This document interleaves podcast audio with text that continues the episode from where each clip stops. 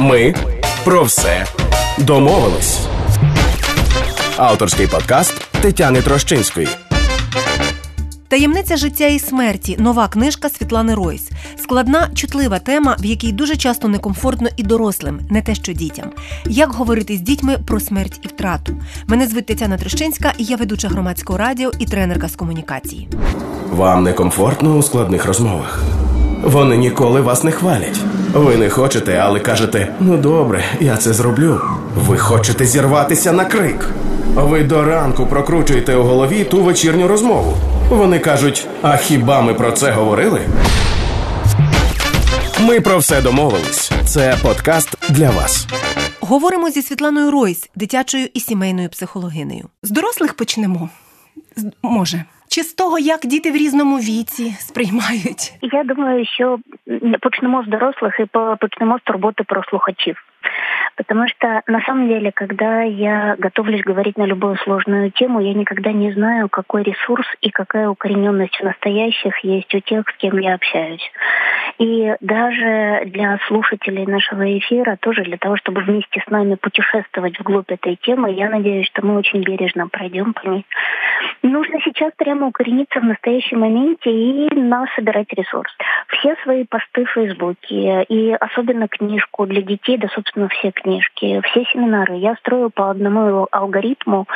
Это алгоритм работы со сложными ситуациями, которые я взяла из травматерапии. У нас есть три базовых части – стабилизация, конфронтация и интеграция.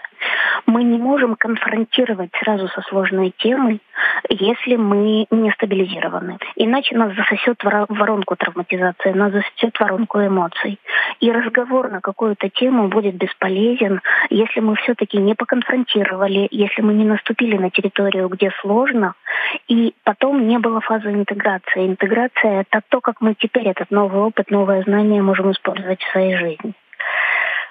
И то, с чего мы начинаем. Мы прямо сейчас, и ты, и я, и я надеюсь, что наши слушатели, слушатели, посмотрите, пожалуйста, сейчас вокруг себя и выберите деталь, которая ассоциируется у вас с жизнью. У меня сейчас на стенах висят фотографии и рисунки дочки. Они яркие, сочные. Это такие мои лучики. У меня фотографии, я на телефоне «Дитина и собака». Угу. Угу. Прекрасно. А теперь, может быть, вспомнить любимый вкус, найти какую-то яркую деталь цветную в том месте, где находитесь, почувствовать, почувствуйте, как вы плотно, как попа плотно сидит сейчас на диване или на кресле. Почувствуйте контакт с жизненностью. Можно положить руку на живот или на грудную клетку. Вернуться в контакт с телом, почухать себя. И это то, что нам, это то, что нам дает возможность укорениться в октябре две тысячи двадцать первого года. Ну и еще, конечно, идеально почувствовать опору стоп. Мы всегда, когда касаемся сложной ситуации или когда я сопровождаю людей, неважно в какой ситуации, это может быть тема горевания, это может быть тема страха коронавируса, мы работаем с кругами поддержки. Мы много говорим о том, что сейчас, особенно в эпоху коронавируса, мы знаем, как важны стали контакты для всех нас. Это то, что помогает нам держаться на плаву, и известно, что для того, чтобы нам было комфортно в жизни, просто чтобы мы ощущали большую безопасность, нам нужно минимум пять человек, на которых мы можем опереться. И вот у этих пяти человек есть сейчас определенные категории. Один человек, возможно, это тот, к кому мы можем прийти за ответом на сложный вопрос. Тот человек, который знает. Второй человек – это тот, кто может поддержать. Это тот человек, который может дать эмоциональную близость. Третий человек – это тот, кто может просто побыть с нами и помолчать. Четвертый человек – это тот, кто может э, оказать реальную заботу. Это тот, кто может прийти и что-то сделать. Причем что-то сделать – это может быть пощупать нам пульс, а может быть закрутить лампочку. И следующий человек обязательный – тот, с кем весело, тот, с кем можно потупить, тот, с кем можно не напрягаться. Конечно, здорово, если э, есть хотя бы один человек, который выполняет все эти пять функций. Но если мы насобираем пять, это вообще просто идеально. Как ты сейчас себя чувствуешь? Если ты была на моєму психотерапевтичному прийомі, ми так. Ми так. Відчула, як, як ноги мої міцно стоять на а, землі, по-перше. І, по-друге, три людини встигла за тобою знайти, дві ще потім Ура. В процесі. Ну, тобто, я знаю, що вони є, але я ж слухаю тебе одночасно. Ура! Ну, то, що ще нам важливо пам'ятати, що, на самом деле, Нам всегда очень сложно посмотреть на тему, связанную с гранью жизненности. Нам сложно посмотреть в глаза человеку, переживающему боль, депрессию, переживающему страдания. Но на самом деле, если мы сможем посмотреть в глаза этому человеку, мы уже протянем ему руку помощи. Быть рядом с человеком, проживающим горе, очень страшно. И поэтому вообще первый пункт, о котором мы всегда говорим со всеми людьми, со всеми людьми помогающих профессий, это забота о себе. Прямо сейчас я сопровождаю в горевании э, несколько семей, и ежедневный вопрос, который я задаю: что вы сегодня для себя сделали? Что вы сделали для того, чтобы быть поддержкой для своего ребенка и для своих близких? И еще нам важно помнить о том, что если мы сами боимся потери, если мы сами в какой-то момент своей жизни не столкнулись с темой конечности жизни, неважно, в какой мировоззренческой традиции мы находимся, в конечности жизни физического тела, исчерпаемости ресурсов, так будет корректней, мы тогда не дотронулись до своей мудрости. Тот человек, который гармонично прожил этот экзистенциальный страх, страх смерти, он становится более укорененным в жизни. И если мы боимся потери, это в нашей реальной жизни не дает нам возможности сформировать здоровую привязанность. Потому что если я боюсь потерять, я не буду находиться целиком с кем-то. Или я буду привлекать в свою жизнь, буду формировать отношения с теми, кто мне не может принадлежать целиком. И получается, что эта тема вопросов о смерти, вопросов о жизни, которая начинается в жизни ребенка примерно с четырех лет, к шести, к семи годам она станет более осознанной. Она потом опосредованно будет влиять на наши отношения с жизнью.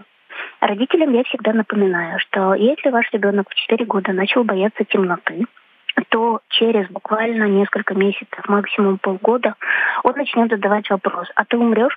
А я умру? А могу ли я надевать твою одежку, когда ты умрешь?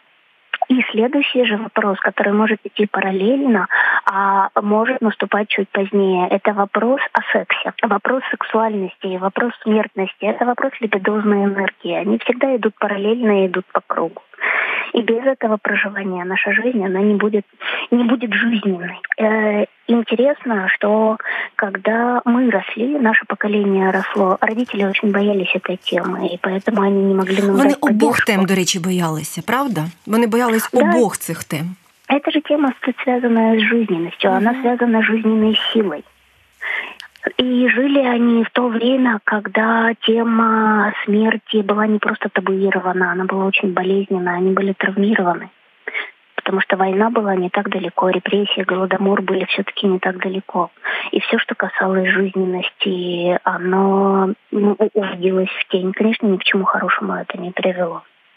Знаешь, что еще интересно? Что когда я готовилась писать книжку, когда я ее писала, для того, чтобы все максимально корректно выстроить, потому что тема действительно сложна, особенно когда ты об этом говоришь с детьми, любой шаг в любую сторону может вызвать очень сложную реакцию. На самом деле не столько у детей, а сколько у родителей, которые будут читать, и для которых каждое слово этой темы могут быть триггером. Я прошла э, шесть или семь разных международных курсов по работе с утратой.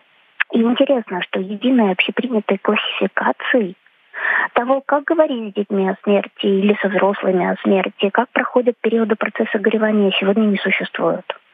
Но все наблюдают одни и те же клинические явления, прохождения. Интересно, что э, в психологии, в современной психологии считается, что горевание, сопровождение смерти – это естественный процесс, с которым психика должна справиться. Но вот то, как, насколько наша психика будет готова справляться, зависит от того, что мы знаем об этой теме, какой у нас был первый опыт столкновения с утратой и насколько мы в ресурсе. Ты видишь, я не случайно сегодня наш разговор начала с ресурсности. И вот то, что знает ребенок в свои четыре, пять, шесть лет, как мы реагировали на первую утрату его любимого хомячка, что мы ему говорили о том, куда делись бабушки и дедушки, станет опорой для этого сложного опыта в его уже взрослой жизни. И вот смотри, ты замечаешь, что мы сейчас уже конфронтируем с темой, мы уже напрямую на нее смотрим. Реакция ребенка зависит вообще на эту тему и на тему реального столкновения со смертью, зависит от уровня познавательного развития его аналитических способностей. И, собственно, любые наши разговоры на эту тему смогут сформировать опору. Ошибка базовая, которую совершают родители, говорят: подрастешь, поймешь, мы будем жить вечно. Это, конечно, и, или когда мы отводим глаза, или когда мы переводим внимание на то, что в жизни сейчас прямо есть хорошего.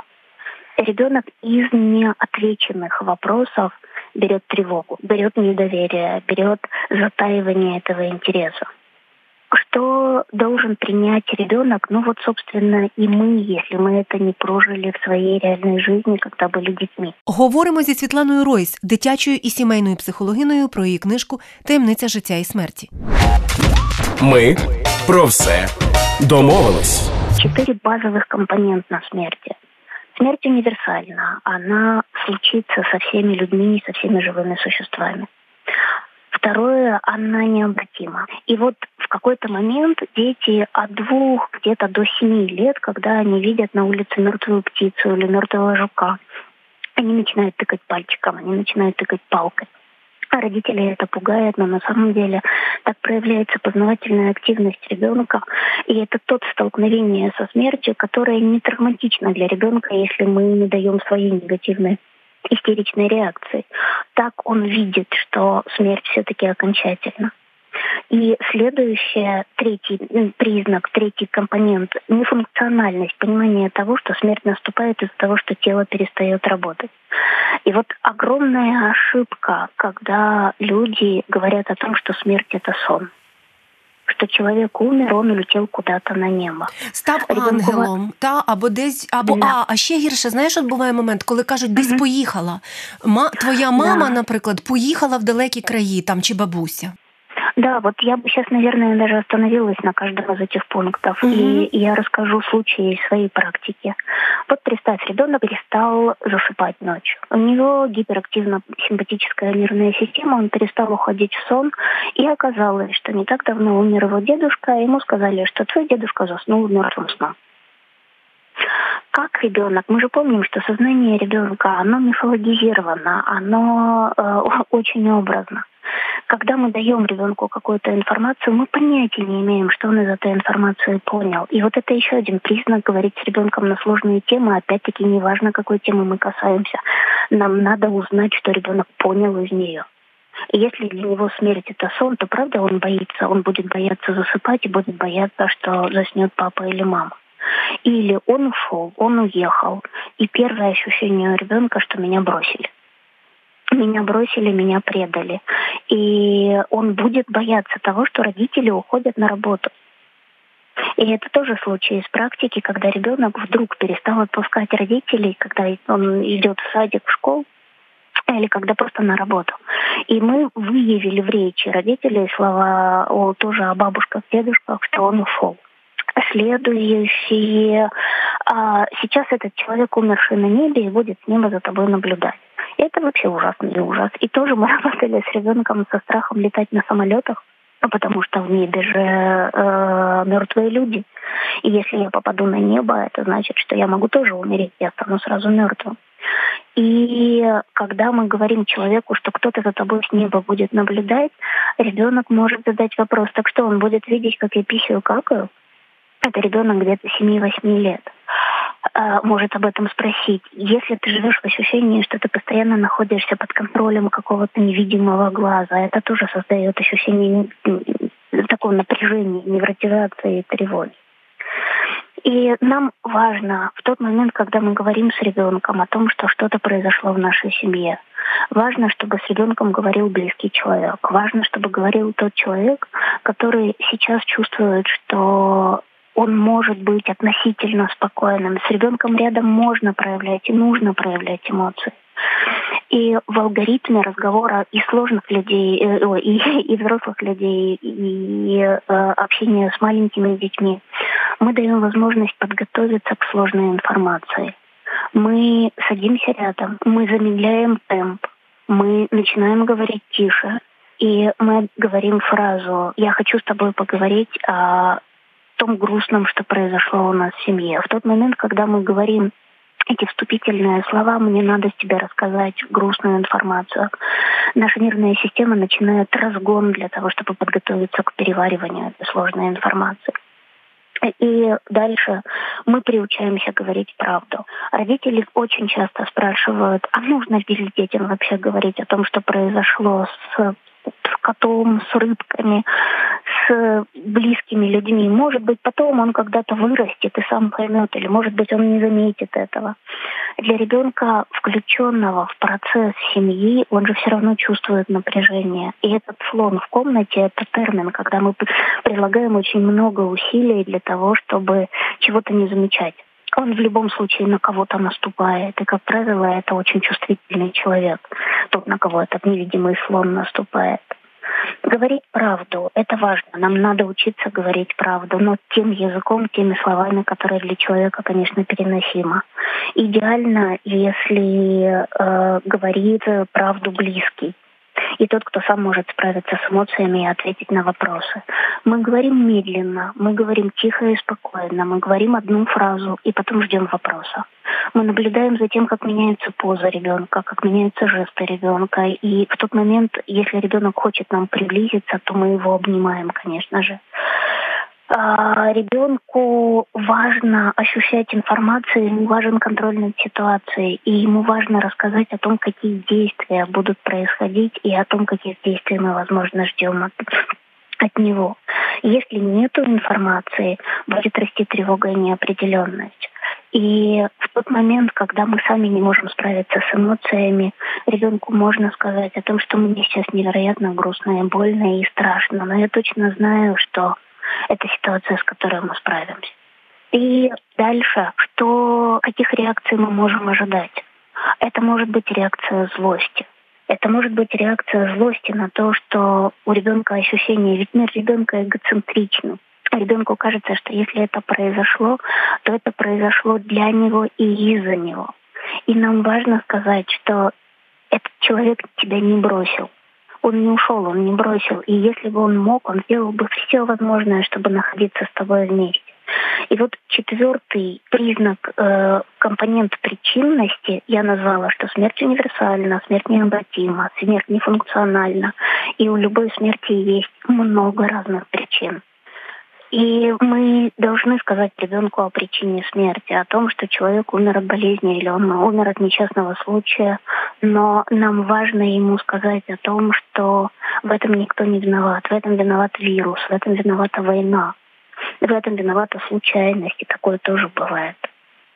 Ребенку э, важно дать понимание того, что смерть наступила не из-за него. И в книжке я на этом делала акцент, что часто дети, особенно дети как раз возраста четырех-восьми лет, от четырех до восьми лет, да, собственно, и старшие дети тоже, они переживают огромную гамму эмоций, огромную гамму чувств. И время от времени у них возникают вспышки агрессии, вспышки ненависти к своим родителям или близким. И любой среднестатистический ребенок хоть раз, два, три в жизни, он думал, я этого человека ненавижу, я тебя, мама, ненавижу. Лучше бы тебя не было. И навіть говор... и... говорят иногда эти дети. И говорят, да, но на самом деле я все время родителям говорю, вот буквально на прошлой неделе на семинаре родителям говорила, что если ваши дети позволяют относительно вас проявлять агрессивные чувства, это прекрасно. Это значит, что они ощущают вас взрослыми. Это значит, что сформирована здоровая привязанность, потому что доверить кому-то свое несовершенство – это очень сложно. И это возможно только в том случае, если ребенок ощущает опору, он ощущает, что его не бросят, его не накажут. Другое дело, какова наша реакция может быть на проявление этого несовершенства. Она тоже должна быть, и тоже, я сейчас скажу грубые слова, но мы не унитаз для эмоций ребенка, мы контейнер, но мы все-таки не сливной бачок. И в этом есть разница. Мы можем сказать ребенку о том, что мне это, конечно, очень неприятно слышать. Я вижу, что ты злишься сейчас, но я точно с тобой останусь, и я позволяю тебе меня не любить.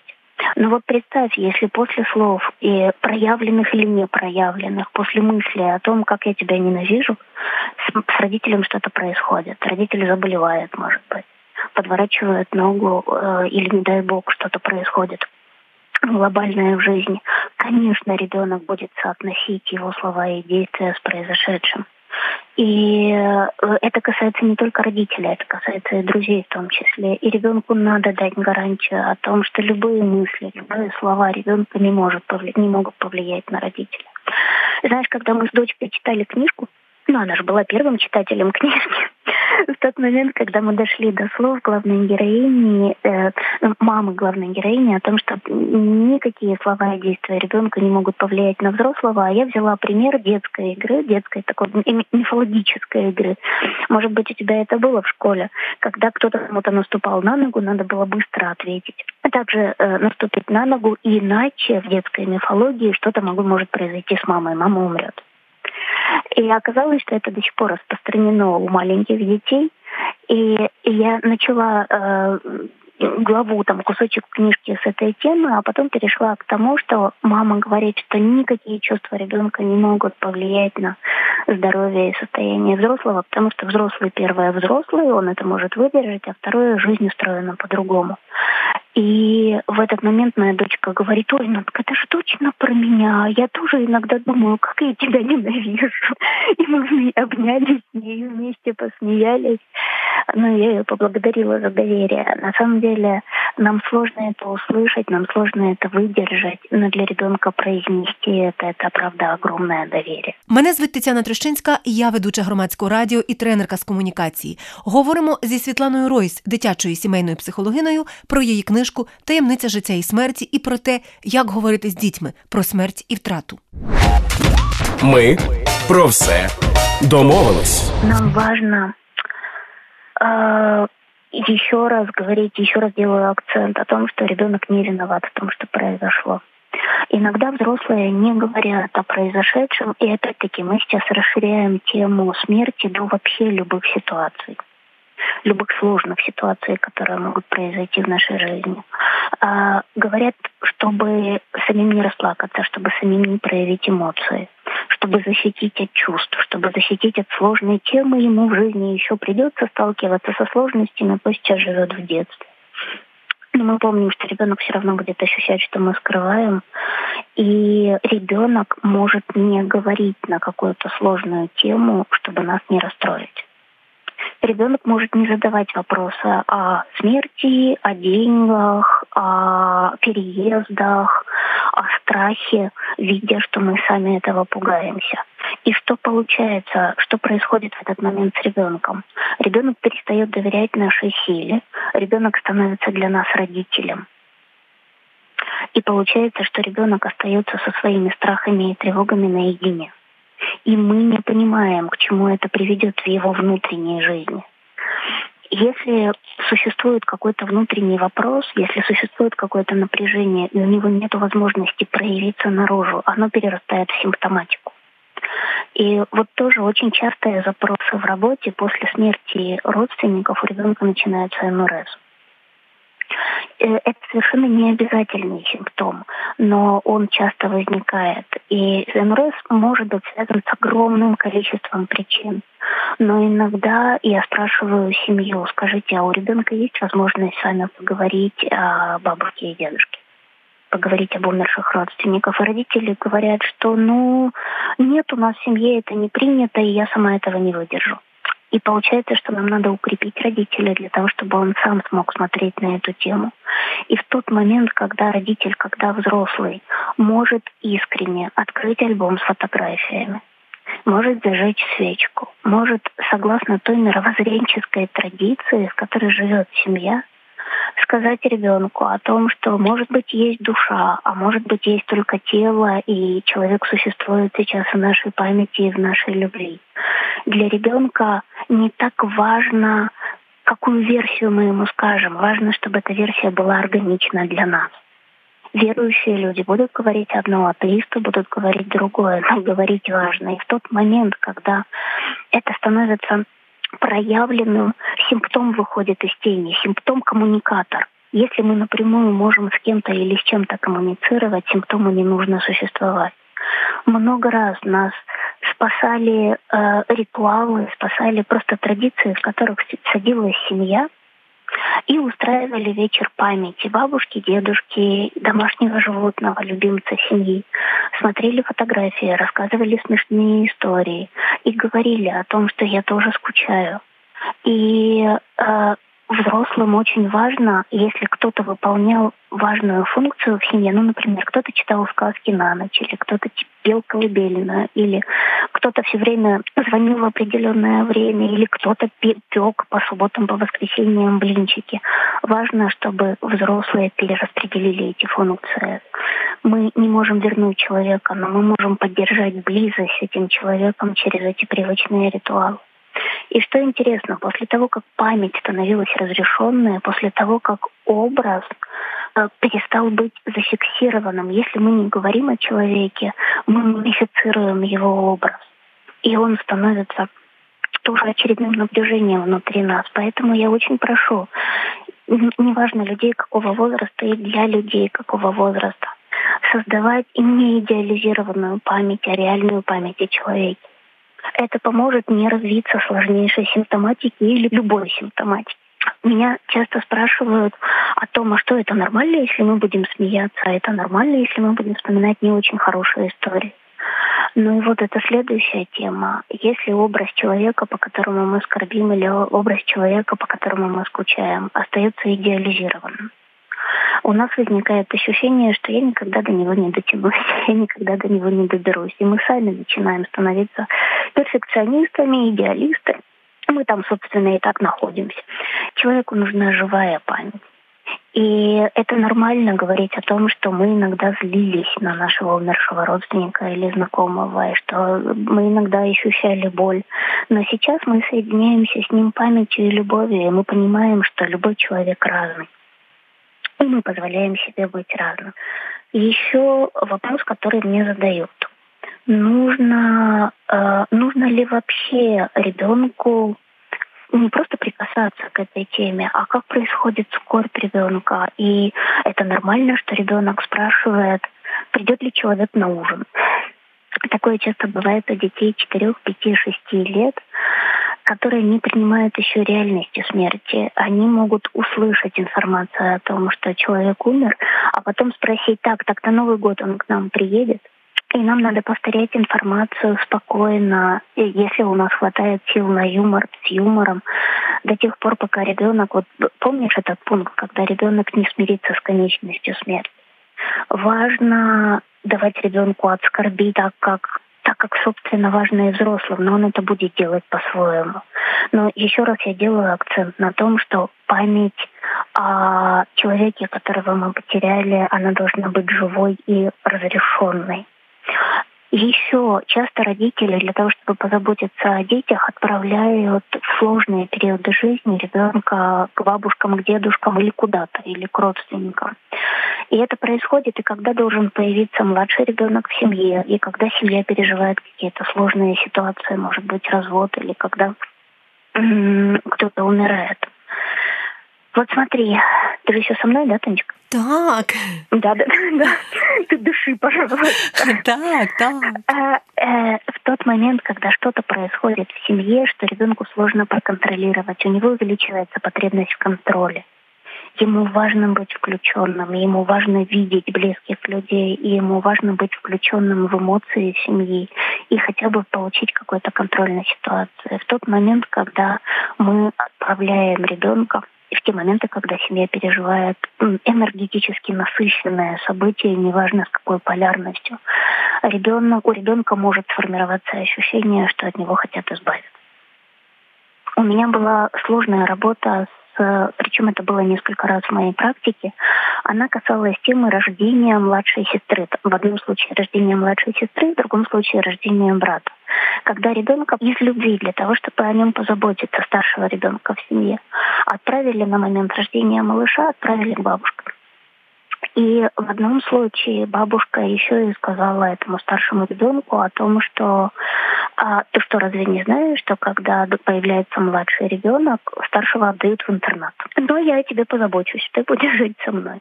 А в другом случае просто сказали, что ну ты теперь будешь жить со мной, потому что ты не нужен своим родителям, им хватает чем заниматься. Я не уявляю, як люди це говорять дорослі. Ну, от правда, я не уявляю, чому і заради чого, і, ну... Прям. Ну, у меня вообще часто возникает удивление, чем живут люди mm-hmm. и что они компенсируют. Это касается абсолютно любых тем. Ну и эта культура контакта, и тема привязанности, и тема адекватности, она же неисчерпаема вообще в нашей жизни.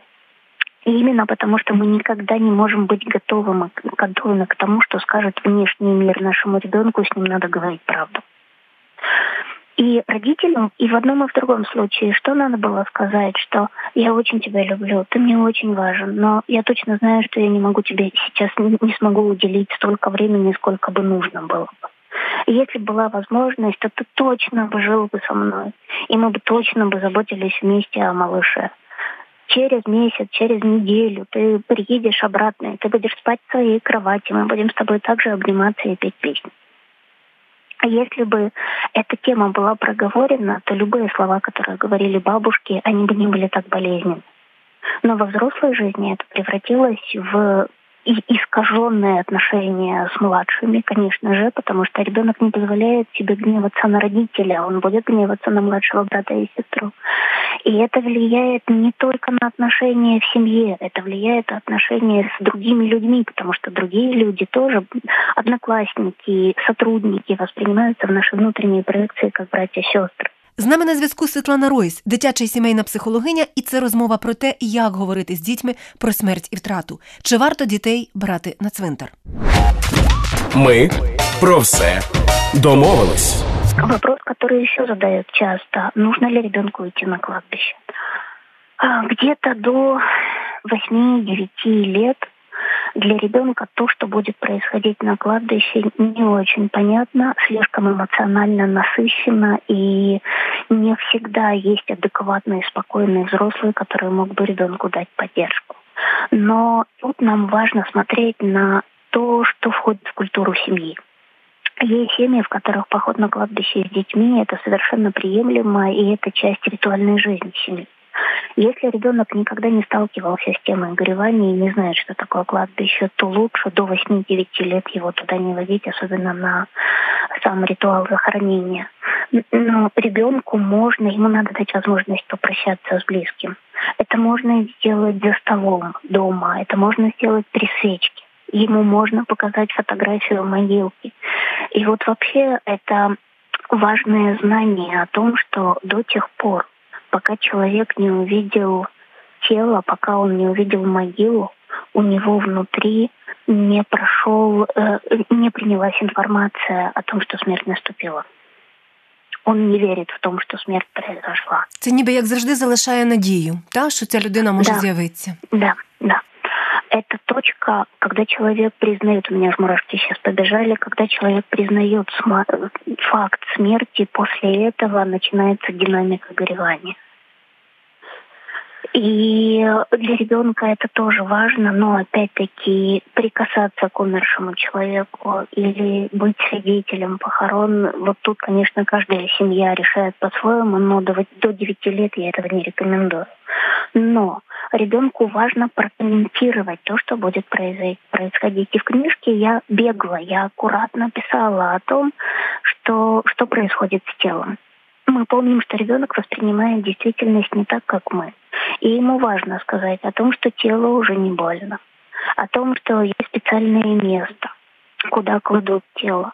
И, но мы понимаем, что э, говорит об этом во всем человек тот, кто может удержаться на поверхности эмоций, кто может сохранять стабильность.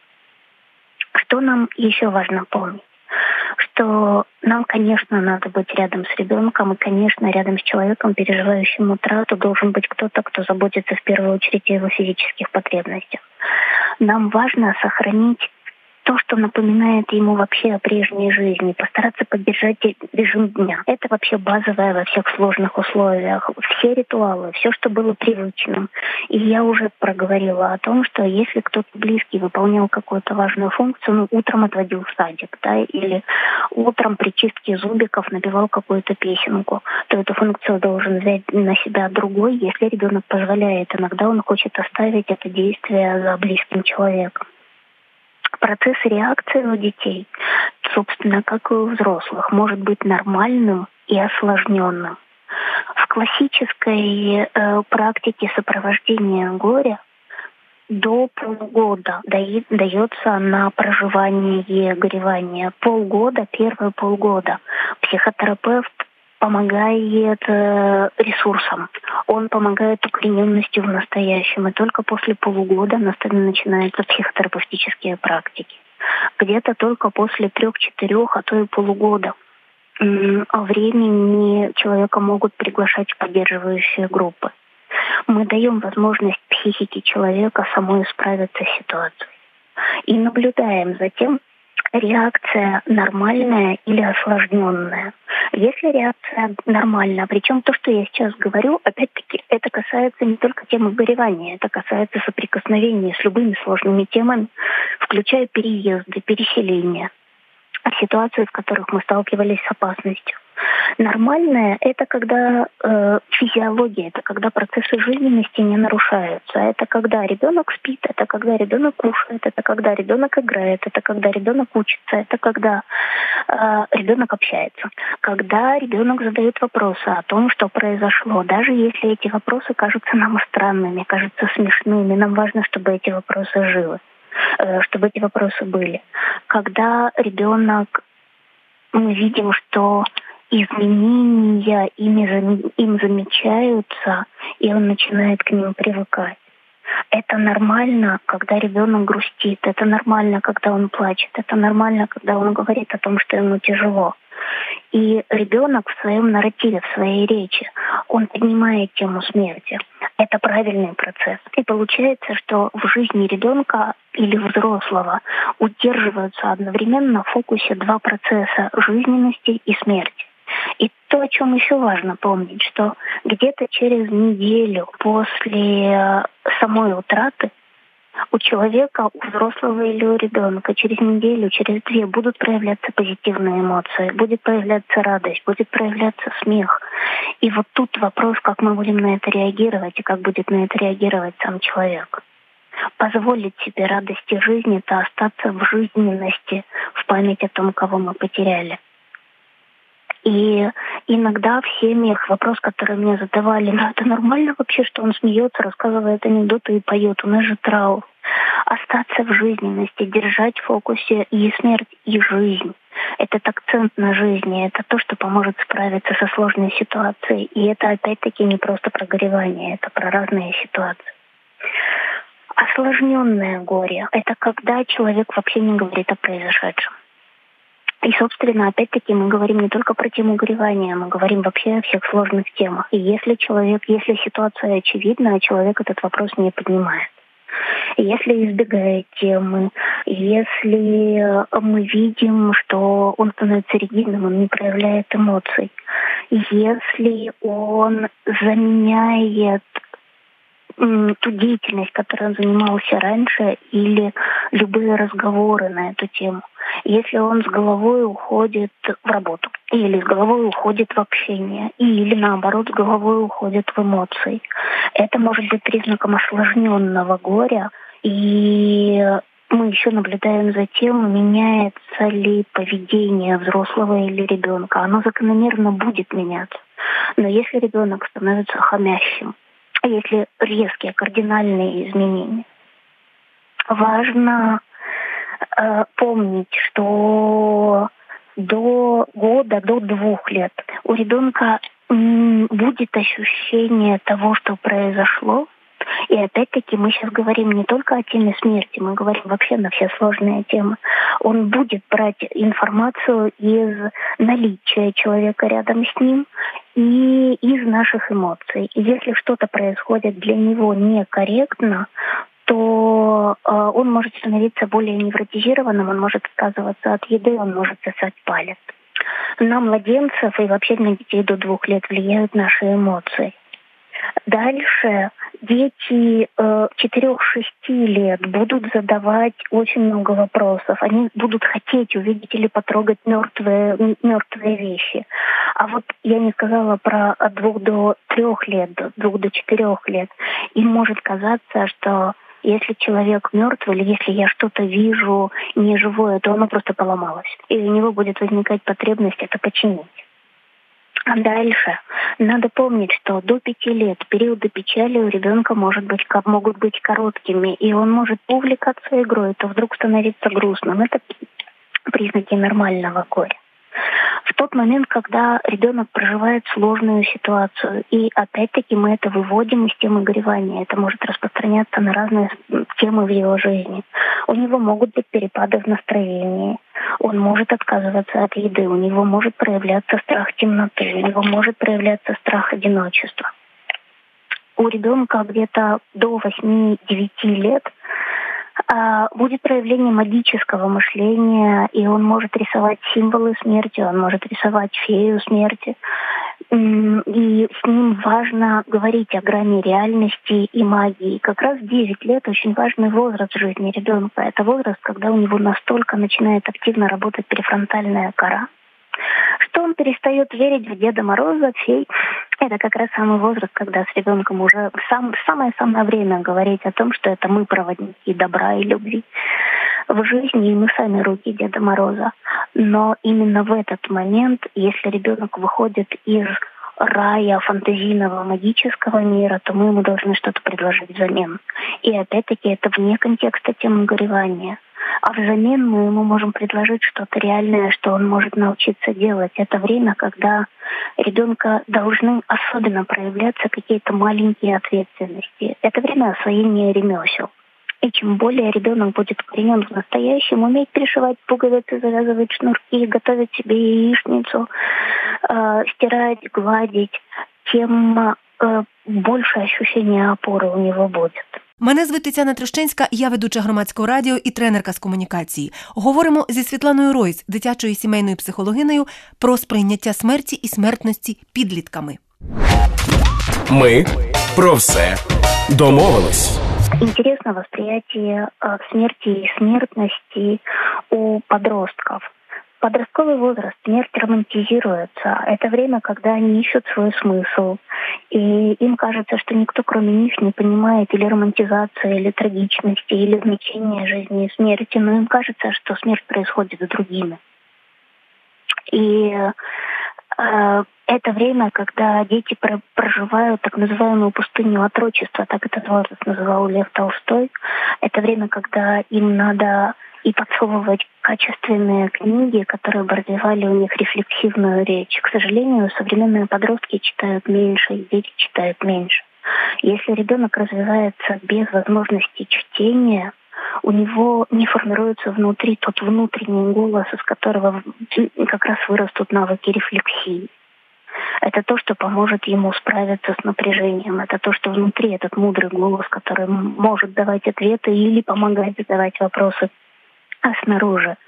Это время, когда с детьми важно, важно особенно говорить. Они могут искать поддержки вне дома. Они нуждаются в том, чтобы им было позволено проговаривать, как минимум, проявлять то, что они чувствуют и думают. С ними важно, очень важно говорить и проявить те эмоции и чувства, которые есть.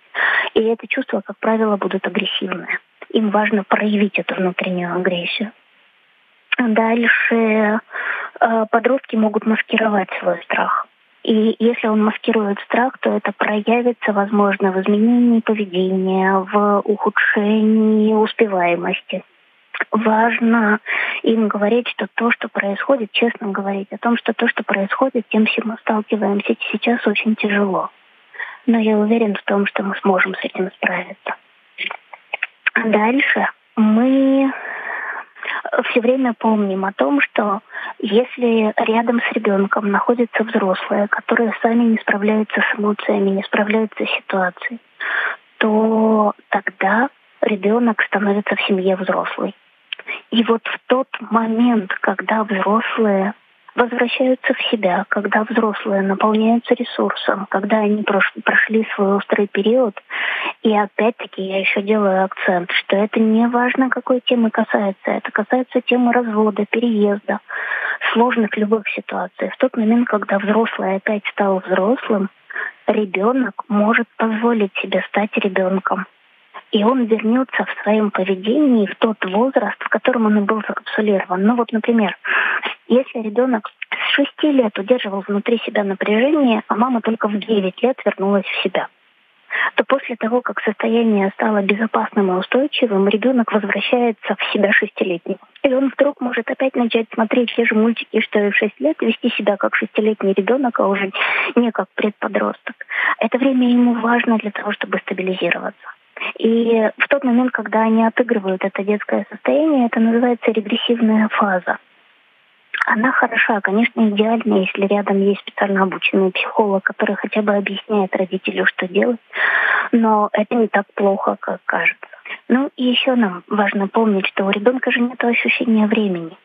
Ну вот, собственно, как и взрослым, нам бесполезно говорить «время лечит», так и бесполезно детям говорить, через несколько лет ситуация будет совершенно другой. Ребенок, особенно маленький ребенок, он меряет дни, э, сутки по количеству раз сна.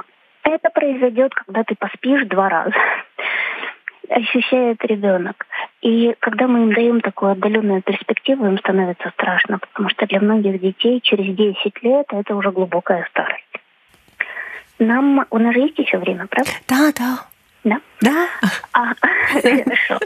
О чем нам еще важно помнить, что когда мы говорим с любыми людьми, маленькими или взрослыми, нам важно помнить, что когда человек проживает сложную ситуацию, он говорит не только речью, он проходит, общается с нами не только вербальными коммуникациями. И это могут быть и взгляды, это могут быть и вздохи, это могут быть и действия. И э, любая сложная ситуация, она, конечно, должна быть проявлена. Для меня было большим удивлением, когда я изучала разные виды горевания. Ну вот, например, бывает отложенное горе, искаженное горе, накопительное, бесправное, травматическое, коллективное горе. Коллективное горе – это горе страны. Когда мы слушаем о стихийных бедствиях, когда мы узнаем о массовых трагических случаях, ситуациях, это коллективное горе. Мы усиливаем горе друг друга, и поддержка, получается, нам нужна друг у друга, от друг от друга, и ресурс друг у друга. Или отложенное горе. Это горе, в котором, в котором мы думаем, вот мне сейчас некогда горевать, мне надо сдать отчет. И что происходит в отложенном горе, оно часто, оно часто проявляется в семьях, когда во время процесса горевания, во время похорон первые несколько недель у кого-то из членов семьи сильные реакции, а у кого-то их нет. И внимание уделяется больше тому человеку, у которого сильные реакции. А на самом деле через несколько недель может проявиться это отложенное горе у того, кто не проявлял изначально реакции, и ему нужна будет, будет поддержка. Но людей уже рядом может не быть. И мы обращаем внимание, конечно, если мы друзья, если мы люди сопровождающих профессий, мы обращаем внимание на всех. И помощь нужна, может быть, всем. Когда мы прикасаемся вообще к этой теме, и если это происходит с нашими друзьями, если это происходит с кем-то, кто нам не безразличен, пожалуйста, нам важно помнить, что нам самим нужен ресурс. Помнишь, я говорила, что для того, чтобы родитель мог сопровождать ребенка, ему нужна помощь, ему нужен ресурс. И интересно, что в протоколах по оказанию кризисной помощи у всех стран базовый первый вопрос: с кем ты можешь об этом поговорить? Кому тебе надо позвонить? Когда человек сталкивается со сложной ситуацией, мы ему можем задать вопрос: кому бы ты сейчас хотел позвонить, на кого ты можешь опереться? А чья поддержка тебе сейчас нужна? Зачем еще нам важно следить? В реакции на сложную информацию, и опять-таки мы сейчас берем тему не только смерти. Это может быть время ситуации, это может быть любая, собственно, шоковая информация. У нас могут быть несколько проявлений. Может быть фаза возбуждения и может быть фаза торможения. Вот фаза возбуждения – это как раз неплохо. Это когда человек реагирует, это когда он кричит, это когда у него может быть повышенный пульс, у него э, дыхание может быть углубленным. В этом случае мы наблюдаем за его реакцией, но эта реакция проявлена. А вот если на этой фазе, на фазе реагирования мы видим, что человек бледнеет, что у него проявляется синий носогубный треугольник, что он сонливый, что он вял, что его бьет озноб, руки, ноги холодные, пульс слабый. Это значит, что на этом, на этом этапе шока нам надо подключать докторов. Вот, угу. И это важно, и это касается, опять-таки, любых сложных ситуаций, это касается не только темы сообщения, информации или горевания. А следующее, и еще раз нам важно помнить, э, акцентируя на этом внимание, что отношения со смертью, которое уже произошло, что горевание – это процесс. У него есть свои фазы. И это процесс жизненности, это процесс, он неразделимой жизни. У меня есть такая практика в работе со студентами, когда я прошу пройти по комнате и найти глазами то, что у них ассоциируется с жизнью. А потом найти глазами то, что у них прямо у меня в комнате ассоциируется со смертью. А у меня в студии очень много разных предметов, и там можно проассоциировать все, что хочешь. Потом вернуться к тому, что ассоциируется с жизнью, и мысленно сказать слова жизни, обращаясь как будто бы к жизни. «Я тебя вижу, я с тобой в контакте». И сделать поклон жизни. А потом вернуться к тому, что ассоциируется к жизни, и сказать «я тебя вижу, я знаю, что ты существуешь». Но несмотря на то, что ты существуешь, несмотря на то, что ты есть в истории моего рода, и ты есть в бытийности, и вот тут важно это слово «ты есть в бытийности», в своей жизни я выбираю жизнь. И отдать поклон мысленный или, или телесный, а потом вернуться опять к тому, что ассоциируется с жизнью. И опять сказать «я тебя вижу». И несмотря на то, что в бытийности существует смерть, я выбираю жизнь. В своей жизни я выбираю жизнь. И интересно, что когда второй раз студенты подходят к тому, что ассоциируется с жизнью, именно жизнь воспринимается более ярко. Этот образ воспринимается более ярко. Вот если ты заметила, я проговаривала слова «бытийность» и «жизнь». Угу. В нашей бытийности, бытийность – это длительно. Это все течение жизни вообще в дорогом мироздании.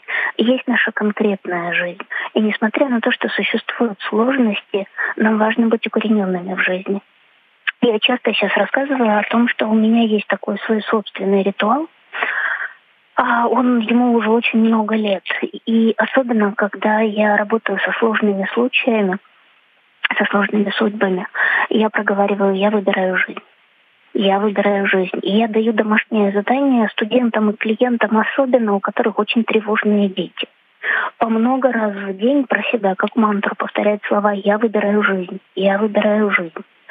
Это дает, вот если ты даже сейчас про себя это проговоришь, ты можешь чувствовать, что как будто бы позвоночник наполняется силой. Я когда говорю, мне хочется выровняться всегда. Угу, правда, а еще... есть реакция. Да, и интересно, как меняется ощущение детей. Детям легче отпускать родителей, потому что если родитель не соединен, не соединен с жизненностью, с либидозностью, у ребенка ощущение, что он в любой момент может куда-то деться. И еще у меня есть а, так, такая собственная практика, которую я взяла из отношений, из общения с одним из моих преподавателей, Александром Гершановым. Я у него училась кризисному реагированию и одно, одном из курсов работы с утратой. Я ему рассказала о том, что вот об этом своем ритуале «Я выбираю жизнь», а он мне в ответ сказал, что э, в иврите есть обращение «лехаим». Я была уверена, что это обращение обозначает пожелание счастья. А он сказал, что это обозначает «жизнь к жизни». «Жизнь к жизни». И э, я для себя из вот этой фразы «жизнь к жизни» сделала свою собственную практику. Когда я сейчас иду по осенней дороге, я смотрю на красивенные листья и проговариваю про себя «жизнь к жизни». Вот буквально я складываю копилку, я собираю пазлики жизненности. Это дает вклад, огромный вклад в ресурсность. И я очень-очень всем желаю собирать эту жизненность по крупицам, потому что то, что нас из нее вышибает, то, что выбивает из нее, оно будет само по себе появляться. Но то, насколько мы в ресурсе, в укорененности в жизни, от этого будет зависеть, сможем ли мы смотреть на что-то сложное. Світлана Ройс, дитяча сімейна психологиня, у подкасті «Ми про все домовились». Ми про все домовились. Я Тетяна Трощинська, я ведуча громадського радіо і тренерка з комунікацій. Це подкаст «Ми про все домовились», і цей ефір виходить за підтримки Українського культурного фонду. Слухайте, думайте.